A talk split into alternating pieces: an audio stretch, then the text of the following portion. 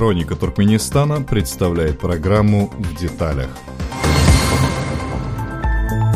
В августе в Казахстане после 20 лет переговоров была, наконец, подписана Конвенция о правовом статусе Каспийского моря. Согласно документу, среди прочего, прикаспийские страны получили юридическую базу для строительства транскаспийских трубопроводов. Однако перед их прокладкой все государства региона имеют право ознакомиться с проектом и убедиться в его экологической безопасности. 19 сентября представитель российского МИДа Игорь Братчиков заявил, что без согласования со всеми прикаспийскими странами прокладка газопроводов через Каспий невозможна. Будут ли страны-противники Транскаспия использовать этот рычаг для задержки или вовсе отмены строительства газопровода из Туркменистана в Азербайджан? Заинтересованы ли страны Европы в его продвижении и действительно ли беспокойство об экологии моря движет странами, подписавшими конвенцию?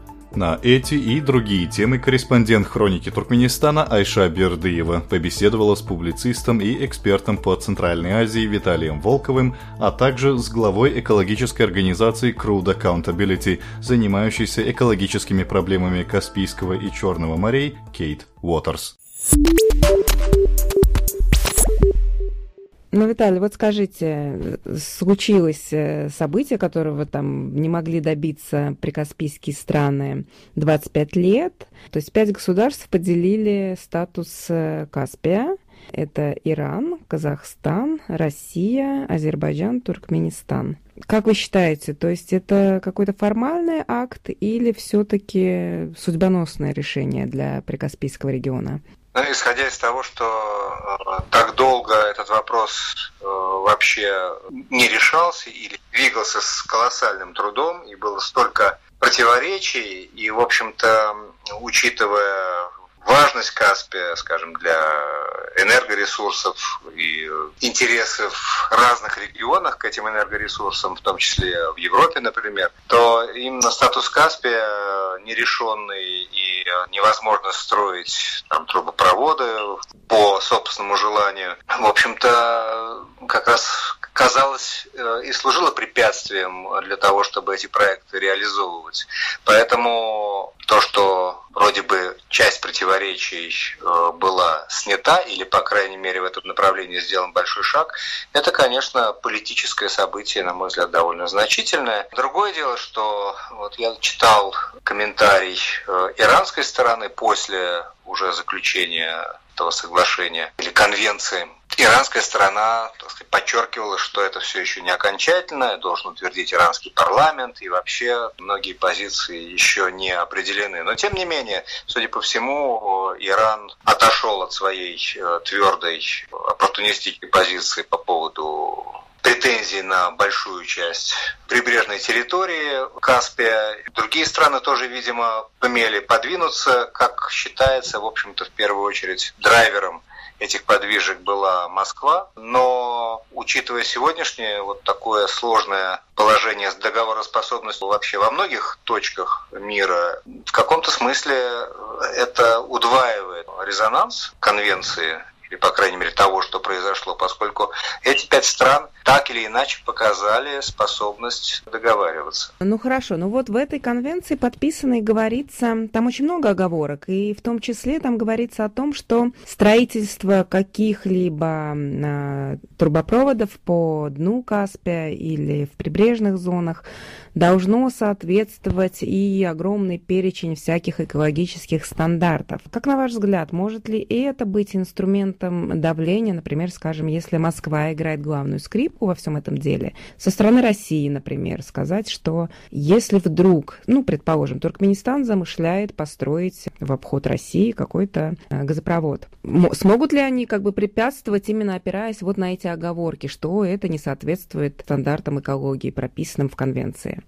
Наверное, такое может быть, но я не думаю, что этот вопрос сейчас играл какую-то определяющую роль, и что Россия закладывает какие-то подводные, мины на случай, если она захочет затормозить строительство этого транскаспийского газопровода. У меня есть такое впечатление, хотя я не специалист вообще по энергетике, что Россия из более таких глобальных соображений, в принципе, смирилась с тем, что такая возможность за Туркменистаном и за Азербайджаном может быть оставлена, что, может быть, это даже в каком-то смысле на сегодняшний день России и будет выгодно. Тем более, что, как мы видим, для Туркмении как бы снятие того ограничения, которое определялось отсутствием оговоренного статуса Каспия, то есть то, что теперь Туркменистан может договариваться с Азербайджаном вроде бы напрямую, в общем, не открыло зеленый свет для этого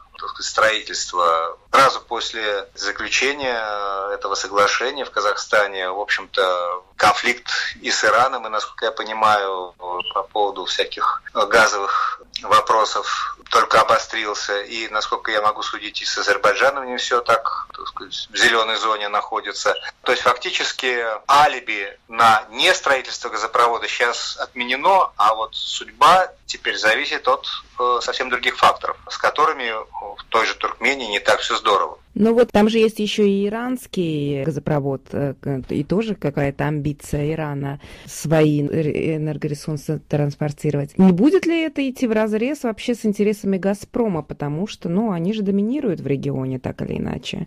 Вы понимаете, мне трудно в этом смысле прогнозировать интересы «Газпрома». Во-первых, из общих соображений я понимаю, что у «Газпрома» есть более серьезные конкуренты, чем на сегодняшний день эти потенциальные поставщики газа через Каспийский маршрут. И в этом смысле иногда выгоднее разогреть рынок, если запустить на него не таких сильных игроков, чем дать этому рынку остыть. Это первое. Второе, насчет иранского газа я не знаю. У Ирана с Россией сейчас свои, так сказать, большие политические разговоры. И в каком-то смысле, возможно, эта конвенция по Каспию, по крайней мере, в той форме, в которой сейчас она прошла, со многими спорными моментами, но тем не менее, как некий серьезный документ, консенсусный. Это в каком-то смысле, не то что подарок Ирану, но определенная пас Ирану со стороны Москвы,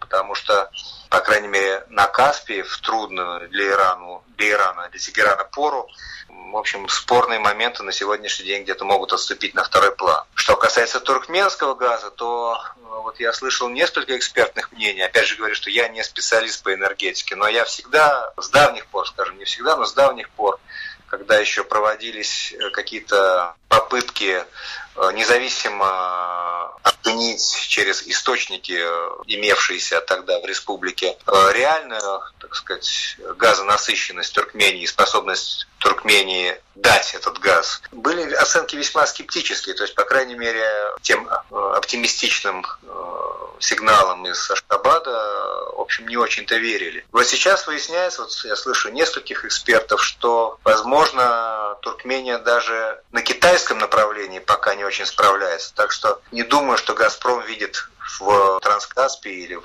так сказать, какой-то другой схеме с участием Туркмении через Каспий на сегодняшний день серьезного конкурента для поставок газа именно в Европу. Китай не очень захочет, чтобы туркменский газ, который он, в общем, себе уже приспособил под себя, ушел туда. По крайней мере, так считает эксперт, в том числе, я сегодня беседовал с российским экспертом Грозином, такое мнение высказал. И я вижу в этом определенную логику, и она согласуется с некоторыми данными, которые, так сказать, независимо приходят. Хорошо, давайте вернемся тогда к Азербайджану и Туркменистану. Как вы помните, там есть спорные месторождения, то есть статус их не решен. Азербайджан настаивает на том, что они принадлежат Азербайджану, Туркменистан, что это месторождение на территории Туркменистана. Как вы думаете, этот вопрос вкупе с подписанием конвенции решаем в ближайшее время, или он будет все-таки так и повиснет в воздухе? Мне трудно сказать, поскольку что думают в Ашхабаде по этому поводу. Можно себе представить, что там никто не хочет уступать это месторождение.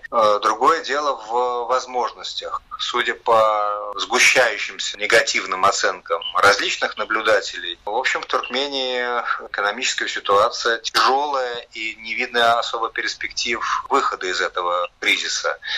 Эксперт Князев Александр указывает на начавшийся продовольствие продовольственный кризис. То есть трудно оценить, сколько времени еще в Башкабаде смогут держать ситуацию более или менее на плаву. И не говоря уже о том, что найдут выход из этой ситуации. Но вот мы не знаем, чем закончились переговоры Бердымухамедова с Путиным. Но я допускаю, что в критической ситуации могут быть приняты два диаметрально противоположных решения. Либо уступить за серьезное материальное вспомоществование со стороны Азербайджана, либо наоборот вступить в некий более серьезный конфликт, чтобы, по старому правилу, если в стране кризис, надо воевать. Но это мрачный прогноз, я бы не хотел, чтобы, так сказать, мы его сейчас обсуждали. А если мы зададим просто простой вопрос, кому выгодно? Вот кому выгодно в данном случае после стольких лет просто сказать, все, делим? Учитывая то, что это произошло именно сейчас, а не 2 годами раньше, не 10 годами раньше. Даже не 20 годами раньше. Видимо, именно сегодня это выгодно всем, в том числе и Ирану. Видимо, Иран готов уступить в позиции по поводу водных территорий, которые он пытался отстоять, так сказать, насчет равных долей, за то, чтобы иметь возможность тыла, отсутствие каких-то иностранных баз, например, в Казахстане или Азербайджане у себя в тылу, и, конечно, возможности переброски углеводородов через Каспий, и так далее. Конечно, это выгодно Казахстану, как я понимаю, это выгодно России, если действительно эти военные моменты будут отрегулированы, поскольку пока, на самом деле, не очень понятно, так сказать, что означают пункты о отсутствии иностранных военных баз, что такое база на Каспии, как это определять. Но с точки зрения международной политики, несомненно, Россия свой вес, в смысле, скажем так, не то что увеличила, но подтвердила, что она может продвигать в регионе договорные проекты, добиваться их, причем, так сказать, путем нахождения определенного консенсуса и компромиссов. Что касается Туркмении, то, казалось бы, она один из главных победителей в этом вопросе, поскольку заветная мечта о выводе углеводородов через Каспий теперь может исполниться. Но здесь, на мой взгляд, есть определенный подводный камень, как опять же тот же Грозин подчеркивает, что, возможно, отсутствие договоренности по Каспию, оно позволяло Ашхабаду говорить о том, что если бы договоренность была, то мы бы наши углеводороды выпустили. А теперь придется действительно подтверждать это делом. А есть ли на это различного рода ресурсы и возможности, это большой вопрос. То есть для Туркмении это определенная победа, но она может оказаться, то есть король может оказаться голым. Станет ли сейчас для Европы прикаспийский регион как-то экономически привлекателен? Ринутся ли туда инвесторы? Что можно ожидать? Знаете, мне довелось присутствовать на нескольких мероприятиях в разных городах Европы, связанных с Набукко. На одном из них в Мадриде обсуждался вопрос, как же понять туркменское руководство, и можно ли на него рассчитывать, является ли оно надежным партнером, если мы поставим на Набукко. Я тогда предложил некую методику даже математического расчета колебаний настроений туркменского руководства, нового уже руководства, и концепцию такого туркменского маятника, который раскачивается сперва в одну сторону, потом в другую, привлекая своими углеводородами инвесторов, а потом, когда те уже начинают подступать, качается в другую сторону, чтобы не потерять интерес конкурентов. Но эта методика не совсем сработала с Китаем, но Китай, правда, и действует не так, как европейцы. И довелось присутствовать в Вене, когда интерес к Набукко давал свой последний всплеск. Там был персонал, руководящий этого проекта, различные политики, немецкие, австрийские и не только. И надо сказать, что разочарование я почувствовал там такое, что я очень сомневаюсь, что Европа, учитывая ее нынешние проблемы и учитывая то, что за это время климат Туркмении стал гораздо хуже, чем был тогда. Это было, не помню, 6-7 лет назад, может быть, 5. Там определенные ведущие позиции завоевал Китай, через который пробиться будет довольно сложно европейцам. А сама Туркмения, в общем, свой ресурс значительно растеряла. Ресурс привлекательности для инвесторов энергетических. Я не думаю, что Европа сейчас прямо кинется в объятия Транскаспия. Ну вот, Кейт, расскажи, случилось такое судьбоносное событие, подписали, наконец, конвенцию по разделу Каспия. Что это значит вот для всех прикаспийских государств в целом и для Туркменистана в частности? Да, но, знаете, вот это, мне кажется, с одной стороны, это большой шаг, потому что, как мы все знаем, уже больше 20 лет ждали какое-то решение насчет Каспий, это море, это уже много-много лет, и хорошо, что есть наконец-то какое-то решение. Я считаю, что для Туркменистана это может быть хороший момент для оценки существующих рамки, особенно связанных с экологическими моментами, потому что, как мы знаем из самого документа, каждая страна имеет право действовать внутри рамки этой конвенции без соглашения других стран. Так что ответственность каждой страны будет большая. Ну вот, кроме этого, то есть там, согласно этой конвенции, страны ведь оставляют за собой право участия в согласовании транскаспийских трубопроводов с точки зрения экологичности проекта. И действительно ли важно им сохранить чистоту моря, или скорее здесь какие-то политические мотивы и желание контролировать маршруты поставок газа из Туркменистана, в частности, вот со стороны России и Ирана? Будет ли какое-то давление какое-то? Или доминирующая какая-то позиция со стороны этих двух стран? Ну, я считаю, что, конечно, здесь есть большой политический момент, в общем, политическое решение, и каждая страна, каждое государство хочет максимально влиять на ситуацию в Каспии, это очевидно. Но мы, как экологическая организация неправительственная, больше смотрим на ситуацию с экологической точки зрения. И там тоже есть очень большие проблемы. В Туркменистане сейчас нет Министерства экологии. И как может государство оценивать риски, экологические риски в море, общее море для много-много людей, это их дом, это источник экономической силы и так далее. Как они могут это оценивать без Министерства экологии? Вообще это понятно. Поэтому я считаю, что вот этот момент, что есть какой-то международный контроль, это крайне важно. Политически, не политически, с экологической точки зрения это очень-очень важно. Ну вот в конвенции говорится, кроме всего прочего, что трубопроводы должны соответствовать экологическим требованиям и стандартам рамочной конвенции по защите морской среды Каспийского моря и, в частности, ее протоколов. Вот ты можешь рассказать немножко подробнее, что это за рамочная конвенция, насколько требования будут предъявляться трубопроводам и сможет ли она использоваться таким образом, чтобы не затягивать, например, если сейчас появятся инвесторы и какой-то коммерческий интерес в строительстве альтернативных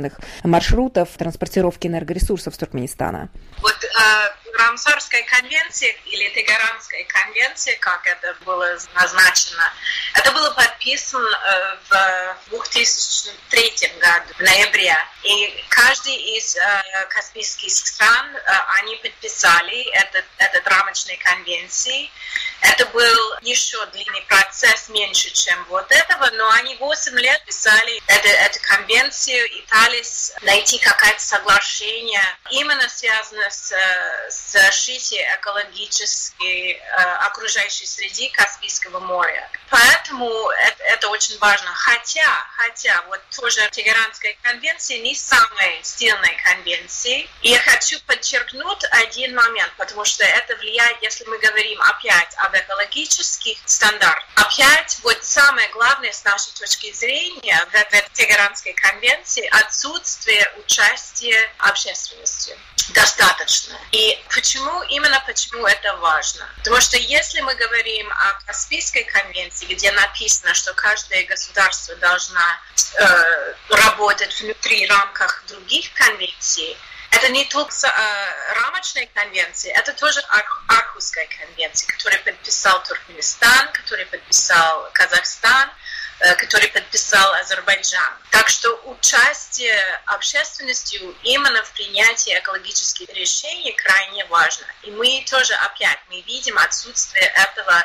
Мы все знаем, все понимаем, что без участия общественности или знания даже общественности, что там происходит, эти решения будут слабые, и защита окружающей среды будет слабнее, чем если было присутствие общественности в принятии решений. Я хочу спросить насчет... Ваша организация выпустила обзор после подписания этой конвенции. Да. И мне интересно, то есть вы видите какой-то потенциал возможности вовлечения общественности в принятие решений, хотя бы от тех стран, которые подписали Орхусскую конвенцию в том числе. То есть это Азербайджан, Казахстан, Туркменистан. Я не знаю, как обстоят дела в России и Иране, но для всего региона. То есть это возможно или все-таки так и обойдутся без общественности, без ее вовлечения, без каких-то слушаний общественных? Это очень важный вопрос.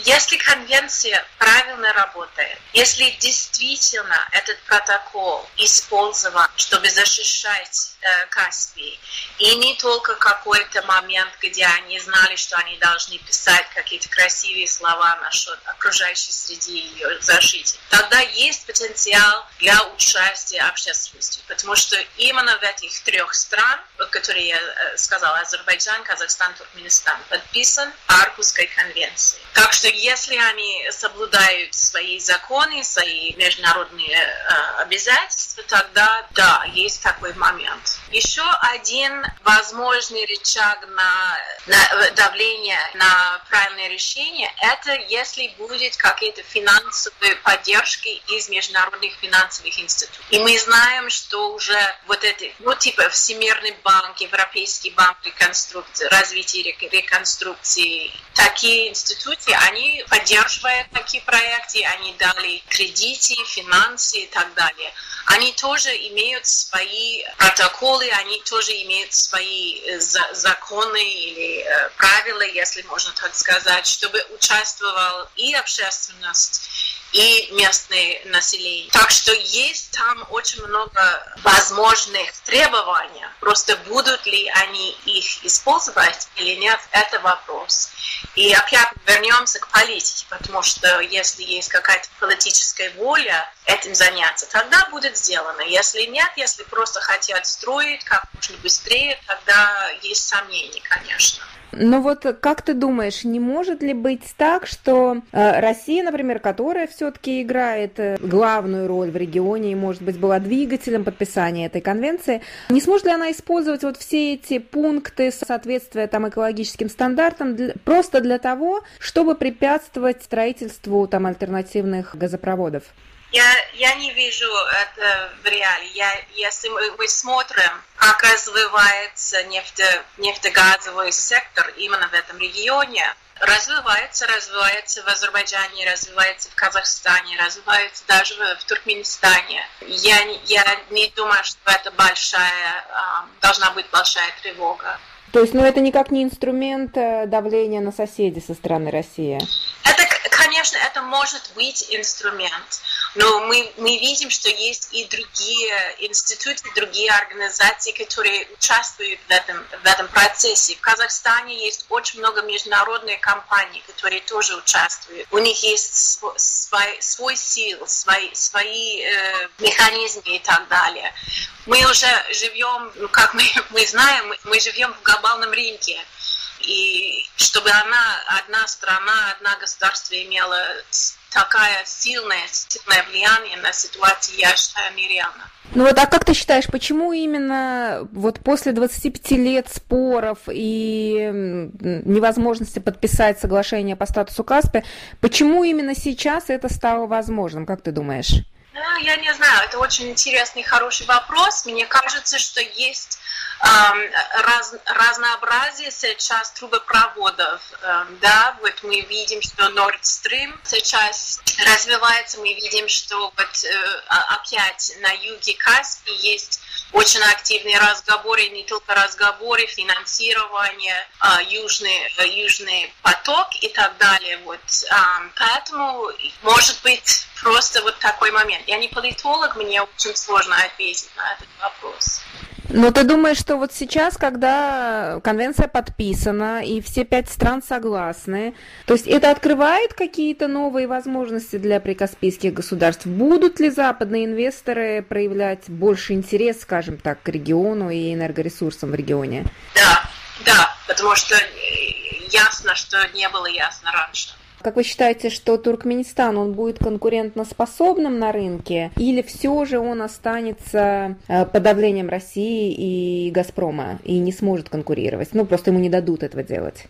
Я думаю, что Туркменистан, несмотря на Газпром, на Россию, имеет очень много работы перед собой, если хочет быть действительно конкурентом на международном рынке сейчас.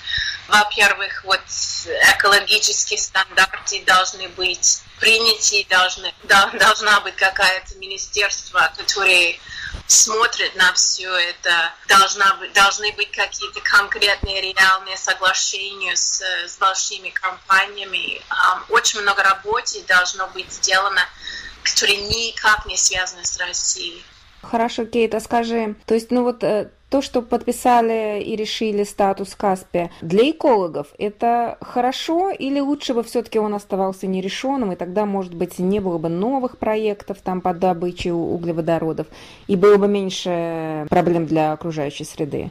С точки зрения экологии, я считаю, что это хорошее решение, потому что сейчас есть больше ответов, чем раньше, есть больше ясности, чем раньше. Если будет, не дай бог, какая-то проблема, есть какой-то протокол, есть какой-то механизм, есть какой-то документ, где написано, кто ответственный и так далее. Раньше это все было неясно, непонятно, и поэтому все может быть сделано, все могут делать все, что хотят. С точки зрения экологии, что было бы хорошо, если они действительно действовали, как написано в протоколе, если действительно были экологически чистые решения, принятые со стороны всех государств. Допустим, если сейчас международный бизнес проявит интерес, появятся новые крупные компании энергодобывающие, чья ответственность? То есть ответственность ложится на эти компании, либо ответственность ложится на правительство целиком, либо будут какие-то независимые наблюдатели, которые будут смотреть, как соблюдаются экологические нормы? Нет, государство, конечно, ответственны. Государство, они ответственны. И это их ответственность быть уверены, что все институции, которые там работают, если это компании, если это международные финансовые институты, чтобы они соблюдали не только законодательство каждой страны, государств, но и международные конвенции. Конечно, это их ответственность.